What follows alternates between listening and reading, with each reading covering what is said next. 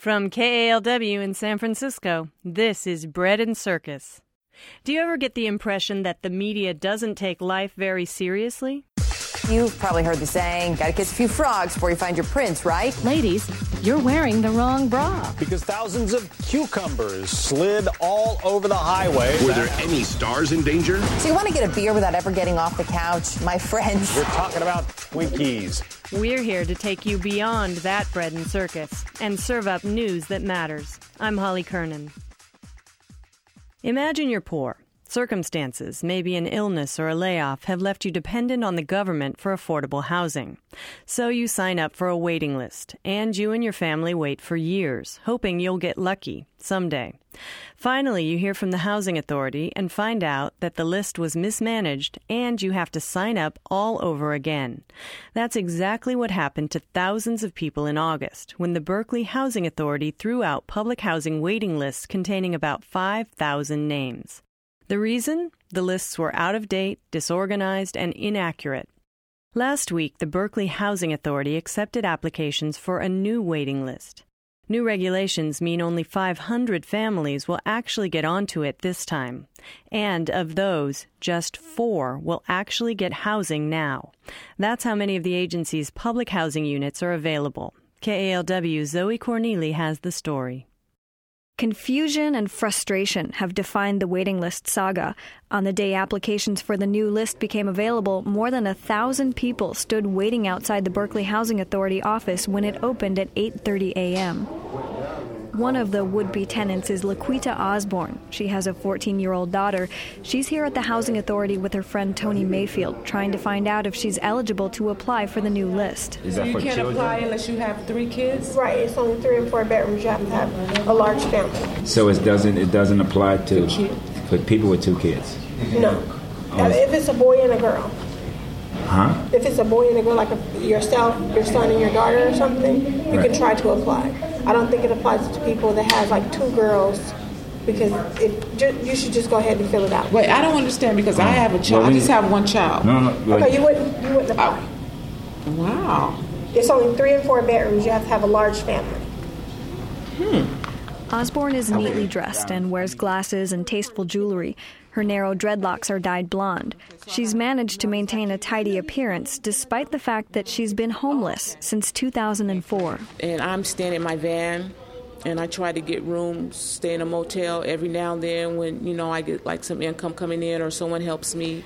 Osborne receives about $600 a month from the state welfare program CalWorks, and she's trying to get disability benefits too. She says she lost her job in 2004 because she suffered a nervous breakdown. Now her daughter is living with a friend from school. She's under a lot of stress. She's depressed because she's not happy where she's at, and she'd rather be with her mom. So I go by and visit her and support her and talk to her and stay um, with her as much as I can. So now Osborne is here at the Berkeley Housing Authority, or BHA, trying to pull her life back together. Since she can't get on the new public housing waitlist, she sees only one other option that could help her find a place for herself and her daughter to live Section 8. She says she applied for an assistance voucher two months ago but hasn't heard back. Housing coordinator Tracy Allen Jackson tells Osborne the Housing Authority is not accepting new Section 8 applications. What's happening with Section 8? Are you guys, was that That coming list up? is still closed. Oh, it's It's- it was not thrown out. Only the public housing waiting list was thrown out. Okay. Yeah, so that those people who are on the Section 8 waiting list, Mm-hmm. they're still on that list, but it's currently closed. So when new when new funds come available to issue new vouchers, whose ever name is at the top of the list, Mm-hmm. that's how that list works. Oh, okay. But we're not accepting applications for the Section 8 right now, and we don't know when we'll be able to. The city of Berkeley gets money from the federal agency Housing and Urban Development, or HUD, to pay for a total of about 1,800 Section 8 vouchers. Right now, those are all taken. The best Laquita Osborne can do is fill out yet another form to find out if she's on that waiting list. You'll respond in 10 days Okay. by mail. And she's in a long line. About 900 people are already on Berkeley's Section 8 waiting list. Jackson says none of them will get vouchers until people who are currently in the program get out of it, say by getting higher paying jobs. And, unless, they, of course, they get more money from the government to issue new vouchers. But that's not likely. Federal funding for HUD has been decreasing fairly steadily since the late 1970s. In 1978, the agency received $83 billion, adjusted for inflation. Now that number has dropped to less than $30 billion. BHA's executive director Tia Ingram says funding cuts have been hard on her agency. Certainly, with the diminishing administrative fees, there are less funds available to, to staff and, and to pay for other operations. Operations like maintaining an accurate database of low income residents waiting for public housing. When we started looking at the list, that list was produced. It had approximately 5,000. Another staff member said, No, that's not the correct list. This is the list. It had something sufficiently less than 5,000. And then the third option was the list that was being maintained by affordable housing associates who were managing the properties. They had yet a third list. We were not able to reconcile those three lists. And so we concluded that the only fair option was to abolish the list and start over. That decision is part of a larger effort to clean up operations at the Housing Authority.